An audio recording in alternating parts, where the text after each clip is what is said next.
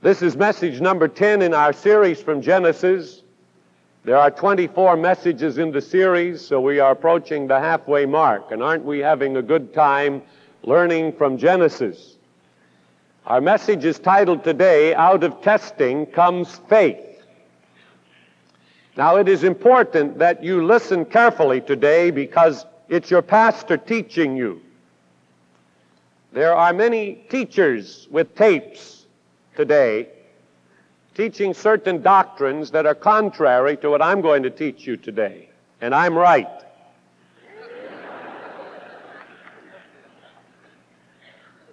God hath put in the church some pastors, and He's put me here to teach you the truth of Genesis 22. Now, to begin with, we are helped by the Living Bible translation in verse 1 of chapter 22, where the word tempt is translated test, and accurately so. So that we would read, God tested Abraham's faith and obedience. Now, I want to make a statement that is foundational for this whole message, and I want you to get it. True faith is always tested. Nobody gets off scot free. True faith is always tested. It is only through testing that we discover what kind of faith we have, whether it's good faith or not. And everybody has faith. Peter said so. God hath given to every man a measure of faith. Everybody has it, it's just how you're using it. Now let me cover that again. It is only through testing that we discover what kind of faith we have. It is only through testing that we discover how deep is the soil of our heart. Whether it's deep soil and the seed goes deep, or whether it's the, so- the seed that falls on the surface among thorns or in rocky places and does not bring forth fruit. I further want to say to you that all of the tests that come to us are opportunities for growth and victory. And that's why God allows them. They are opportunities for growth and for victory.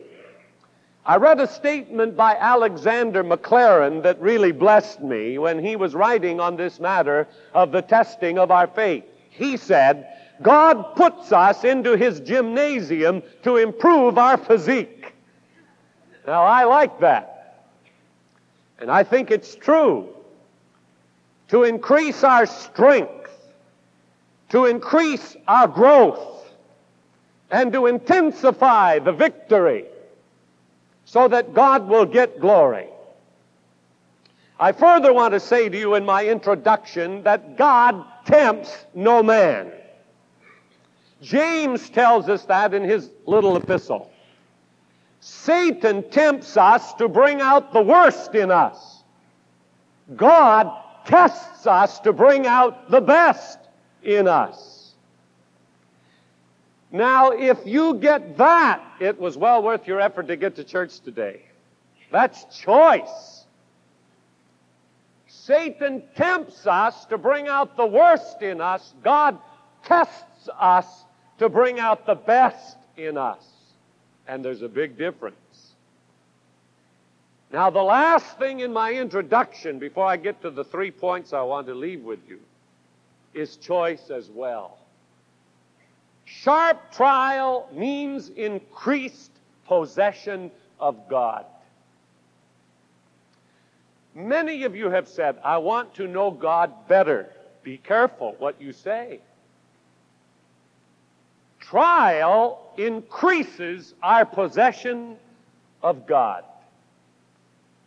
Whether you read in Genesis, Exodus, Leviticus, Numbers, Deuteronomy, any of the Old Testament books, whether you read about Daniel, Jeremiah, Moses, Abraham, you are reading the same thing. Their sharp trial increased their possession of God.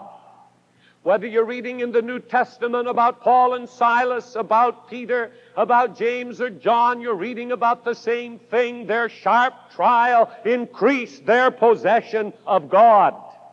And it will do the same today. If you want more of God, God will probably lead you through some place of testing that you will find Him to be mighty and sufficient, and you will say, looking back, I know God better now than ever, and I seem to possess more of God now than I have ever possessed of God before. So it isn't bad, you see. The three points of Genesis 22 are the test of faith, the promise of faith, and the reward of faith. Let us first look at the test of faith. Before we talk about Abraham, let's talk about Jesus. Jesus is our example in everything. So, when we read the Gospels, we see that Jesus was subjected to this kind of test, particularly in two incidents in the wilderness and in Gethsemane. We often say, in regard to the wilderness experience of Jesus, that he was tempted of the devil. And that's accurate. But we could also say he was tested by the Father. And that would be accurate. Jesus had to prove where his devotion was before he healed the sick, raised the dead, or preached deliverance to the captives. And he proved where his devotion was in the testing of the wilderness. He was mighty in the Word and in his faith in God's ability to keep him even through the temptations of the devil.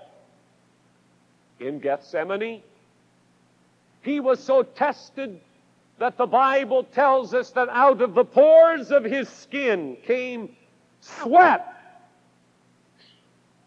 like drops of blood. The intensity was so great, the test was so mighty, that he sweat great drops of blood as he battled this thing of flesh and spirit. In the flesh, he said, Father, let this cup pass from me. For in that cup, he saw the crown of thorns he saw the 39 lashes on his back. He saw the nails. He saw the pulling of his beard and the spitting in his face and the beating with the cane by the soldiers of his head and his body. He saw in that cup the agony of crucifixion. So in the flesh, he said, Father, let this cup pass from me. But in the spirit, he said, Nevertheless, not my will, but thine be done. And when he went through that testing before, he said, Father, nevertheless, there came blood from the pores of his flesh because of the battle going on to prove where his allegiance was to the call of God or to the call of the world and the call of ease. He came through with flying colors. He is our example.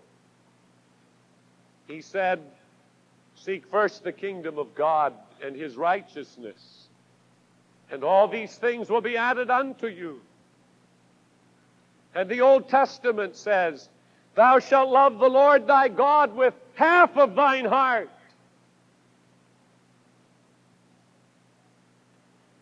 With a quarter of your heart.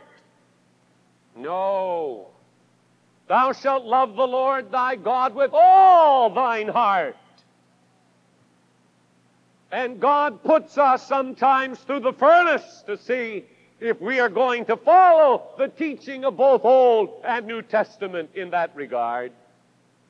To see whether earthly love or heavenly obedience is the stronger. That's why the test.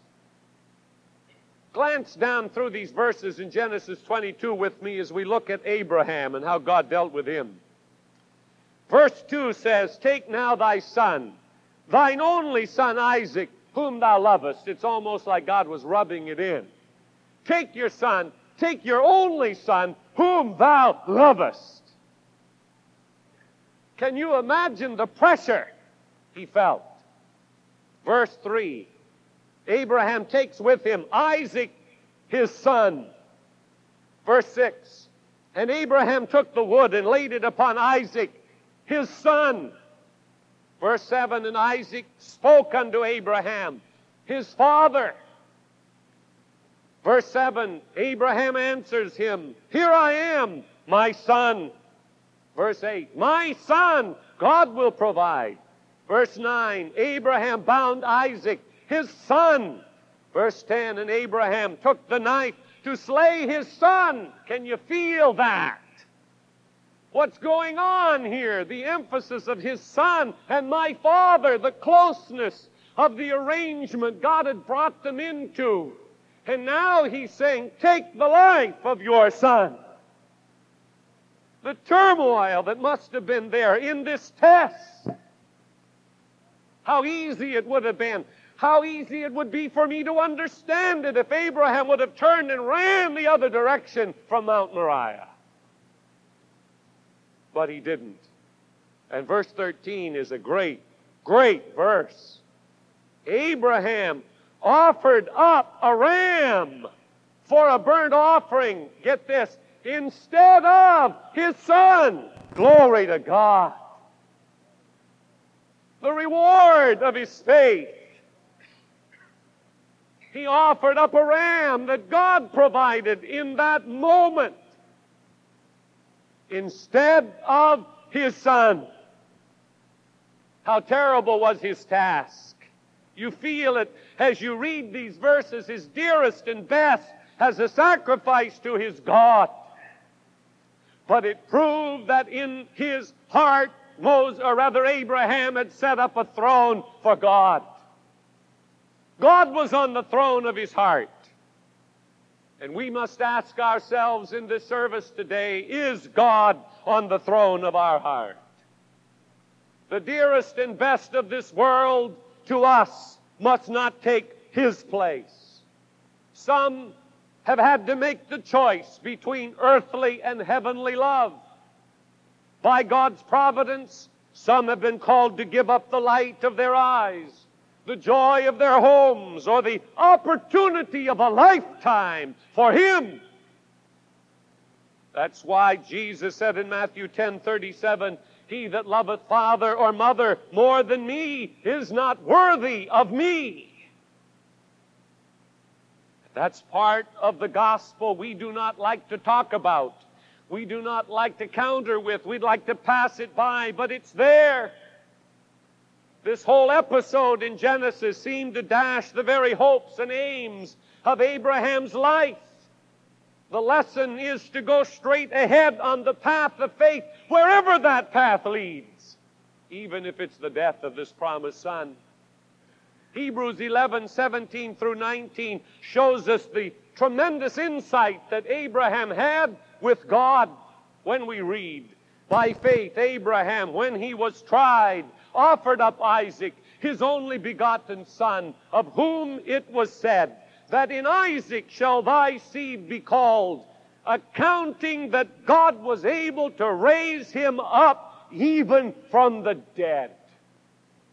In other words, if God would not have provided that ram in the thicket and that knife had gone through the heart of his boy, Abraham still believed that God would raise him from the dead if need be. That was the extent of his faith. When the path brings you to inaccessible cliffs, be sure that God will have some ledge there. If the path brings you to a deep and bridgeless stream, you will find a place to walk through when you get to the water's edge, just like the children of Israel at the Red Sea. If the mountains in your way seem to draw together, barring your path, know that when you really reach them, they will open up, though it may be only wide enough to squeeze through. You will get through if you have faith. I read with interest the account of David Wilkerson in the cross and the switchblade when he was at the crisis point of his ministry to the gangs of New York City. God laid it on his heart to plan a rally at St. John's Arena in the Bronx. People said, You're crazy. Those gangs will come together and kill each other inside of the building. Nicky Cruz and his gang on one side, others on the other side. And sure enough, it looked bad. They started jeering one another. They had their chains, their knives, their zip guns, sat there with hats on, and made fun of the music and the singers. David Wilkerson stood looking at what was happening and wondered what to do when God spoke to him and said, Have the leaders of the gangs take the offering. He called up Nicky Cruz. He called up leaders of both gangs and he said, I'm going to appoint you, Nicky, and anybody you suggest to take up the offering. And he said, When you've taken the offering, bring it down this aisle and go around the back of the stage and bring it to me, and we will dedicate it to the Lord Jesus Christ. Now, you've got to remember who those ushers were. They didn't have an honest bone in their body. Everything they got, they got by thievery and sneaking around. They were known to kill for anything. And here was David Wilkerson saying, Take the offering, and when you've got it, come back around here into this room. And it was out of sight of anybody, and there was a door right there out to the street. Test of faith. You see, in the natural, we would imagine that when the offering was received, the ushers would keep going rather than coming back down to the front like ours did this morning. But they got a good offering because those fellows stood at the aisle shaking the cup if the people didn't put in what they thought they should put in. And they stood there with the cup in front of their nose until they dug back into the pocketbook. I like that.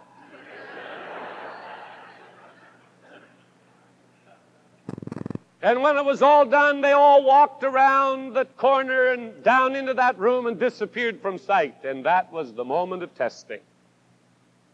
They had a little conversation in there. One gang said, Let's split. That preacher's crazy if he thinks we're going to march up there and give him this money. It was at that point that Nicky Cruz said, That's why we're going to do it. Nobody thinks we'll do it. And we're going to show them and that dumb preacher that we're going to do it. And the other gang leader said, Man, that's cool. so out they marched onto the platform and handed those dedicated receptacles of faith to David Wilkerson and stood there while he dedicated the money to the Lord Jesus Christ. They went and sat down, and there wasn't a sound other than the voice of the preacher thundering the truth of Calvary and a love that reached them through the sacrifice of God's dear Son. And when it was over, Nicky Cruz sprang to his feet, darted to the platform, and said, I'm giving my heart to Jesus. Israel, his right hand man, followed him, and when he was given a Bible, opened it up and with excitement said, My name is in the Bible. In fact, it's almost on every page of the Bible. Israel, Israel, Israel. The testing of faith. Faith is when you don't have anything. There is no visible proof that you'll ever make it through the mountain or through the sea.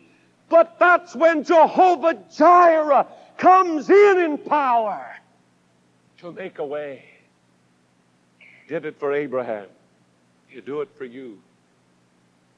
The second part is the promise of faith. As Abraham and Isaac were traveling up the hill, the boy said to the dad, Where is the lamb? And that was a good question. Where's the lamb? And Abraham answered in verse 8, My son, God will provide himself a lamb. How beautiful that is. When we get to some place, some tight, difficult circumstance, we will find some lamb caught in the thicket by its horns as heaven supplies what is needed. Verse 14, and Abraham called the name of that place Jehovah Jireh. It became a proverb, for the verse further reads, as it is said to this day. From generation to generation, it was taught to the children that there on that mount, God provided a ram for Abraham and he did not have to op- offer up his son, that God provided the sacrifice, and Abraham called it Jehovah Jireh, God will provide, and it is spoken to this day. Oh, how wonderful that when our faith is tried and is proven, that it becomes a testimony to the world of the power of God at work. Why is the world turned off to church? Why is the world turned off to so called Christianity? Because they never see a miracle. They never see the result of faith. It's all a dry, dull thing. It's never God did this, you see. And the world must see that God is alive, God is at work, God will honor the faith of a man or a woman. All they see is the work of our own hands the conniving of our own minds. What they need to see is Jehovah Jireh, the provision of God. And every one of us has the opportunity to display that in the world. Further notice, in the mount of the Lord it shall be seen. That is a significant statement. When you live in fellowship with Him, drink of His fullness, meditate on Him, His provision is realized. You'll never get it by meditating on the TV guide. You'll never get it by meditating on the bank account or the balances. You'll never get it by meditating on the things your intellect can derive and dream up. In the mount of the Lord it shall be seen. Hallelujah. Oh, how we need to learn that. It doesn't make sense. There's no rationale to it. There is no rationale in a father raising a knife and saying, I'm going to put it into the heart of my only son. No rationale, no knowledge at all at work there. Only faith in a living God who told him to do it. How difficult it is for us to come into the promise of faith. We'd like to work it out ourselves.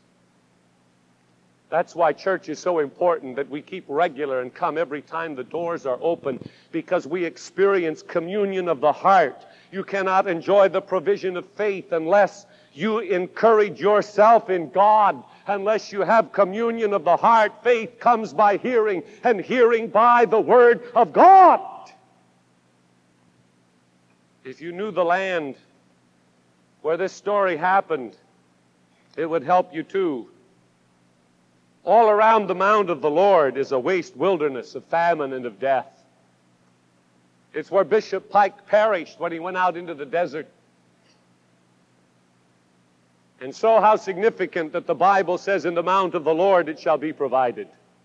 Because everything apart from the mount of the Lord is waste, it's desert, it's futile. But in the mount of the Lord there is blessing. In the mount of the Lord there is provision. In the mount of the Lord there is healing. In the mount of the Lord there is strength. In the mount of the Lord is the ram. Caught in the thicket out there is all waste and barrenness. The poorest in God's family of faith are richer than the wealthiest of this world as they seek to satisfy the gnawing of their hearts. Notice Abraham. He piles the wood slowly. He binds the boy slowly. He unsheathes the knife slowly. Still no provision. He lifts his hand slowly. Then it comes. At the very limit, God comes to provide. Forced to desperation, we often feel, but that is the way God works. The experience of deliverance, the sense of need that we feel, it's God's way of ministering to us. Up to the very edge, Abraham was driven before the voice was heard and the ram was seen. Though his heart was breaking inside of him as he moved closer to the human sacrifice, Abraham believed God. That's a message for us in this 20th century. I would like to take this second point just one step further. Our duties may sometimes appear impossible. They may even look dreadful, yet when the heart is yielded in obedience and we are ready to do the will of God, strength comes to us equal to the responsibility, equal to the task, sufficient for the challenge. It says in our hearts, God will provide. If He has put us there, it's His divine responsibility. And to some of you, I feel I'm speaking today whose duties seem impossible, whose circumstances seem beyond your ability, yield your heart in obedience to God. He will give you a sufficiency for the challenge. He will make a way when there seems to be no way. God will be there to do what you could never do if you'll just believe and trust Him, have faith in Him. His promise is sufficient for your need. Now, the third thing is the reward of faith. Verse 12 shows God's acceptance and approval when the angel said, Now I know that thou fearest God, seeing thou hast not withheld thy son, thine only son, from me. We talk a lot in church about reward,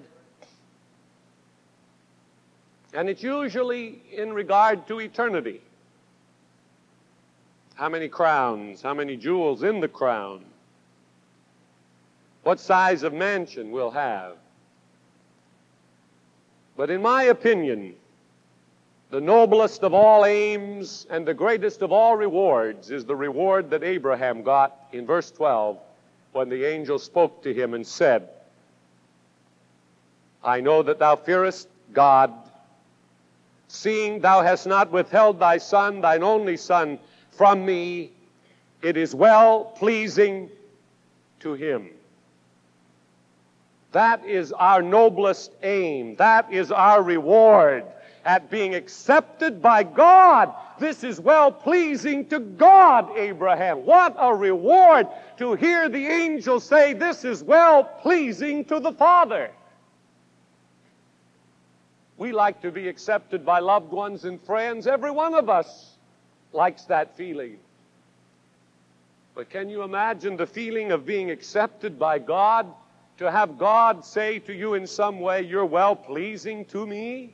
I'm satisfied with you. I'm pleased with your act. I am glorified through your decision and through your action. This is well pleasing to me. Oh, what a reward! What fulfillment. And that's what happened to Abraham. Then I see the reward was a deeper insight into the will of God. That ram in the thicket taught Abraham and his sons that God appointed and provided a lamb for an offering. It was a picture of the coming Messiah, the Savior who would redeem the whole world, the substitute who would bear the sins of the whole world. And then finally, this story teaches me something very important about life and it is this that which we surrender is given back. How precious now this thing is. He was willing to lay that boy on the altar who had been given as a miracle at the age of 100 and the age of 90. Abraham being 100, Sarah being 90, when Isaac was given as a miracle from God. How the community must have been talking when Sarah gave birth. But can you imagine how they're talking now? As he is given back the second time to his parents. a double blessing, a double miracle, born a miracle, delivered by a miracle. God will give us back our sacrifices if we will just make them in faith that Jehovah will be the God of might and of miracle. Why do we not trust Him more? We will never know how sweet those blessings can be until we fully yield to Him that which we have. Listen to these words of Jesus in Luke 18. There is no man that hath left house or parents or brethren or wife or children for the kingdom of God's sake, who shall not receive manifold more in this present time and in the world to come life everlasting. The reward of faith is a great reward. Often in the trials of our lives, we get the feeling that God has forgotten our address. I have a feeling that that's true about many of you in church today and many watching us by television and listening through other means. You have the feeling that God doesn't know where you live. Everything has turned against you, and the result is you sink into despair we have a statement that says, I'm reaching up to touch the bottom. And some of you are right there today, but I want this story to lift you up. The test of faith brings the promise of faith, and it brings the reward of faith. The last chapter of your life has not been written as yet. Let God be God in the circumstance. Charles Edison told of his father inventor, Thomas A. Edison. At the age of 67 years, the great Edison industries were practically destroyed by fire. Mr. Edison lost $2 million in one night, and much of his life's work went up in smoke. Young Edison was 24 years old when this occurred, and he remembered it well. He said the fire was raging, burning down Dad's factory. He said I was running frantically around trying to find my father. Finally, I saw him standing near the fire, his white hair blowing in the December winds. He happened to see me as my heart was aching for him. And as he spotted me, he shouted, Charles, where's your mother? Charles responded, I don't know. And the inventor father said, Go find her, bring her here. She will never see anything like this again as long as she lives. How unusual. The next day, walking about the charred embers of all his hopes and dreams, Thomas Edison said, and his son reported it, there is great value in disaster. All our mistakes are burned up. Thank God we can start anew. Hallelujah. Do you know that is a biblical principle? Absolutely. Thank God for disaster. All our mistakes are burned up. We can start anew. And in three weeks from the day Thomas Edison's hopes and dreams, seemingly to the world, went up in smoke. Thomas Edison delivered the first phonograph. I wonder how many phonographs will come out of this meeting. I wonder how many ideas will come, how many things God will say and God will do because we're stop we're going to stop doing it our way and we're going to stop looking at the tests and the trials that we face as though some horrible disaster had fallen us and we are going to shout glory to God. I don't have to go through that again. And God is about to burst on the scene with something beautiful and something good that will give me a greater possession of Him.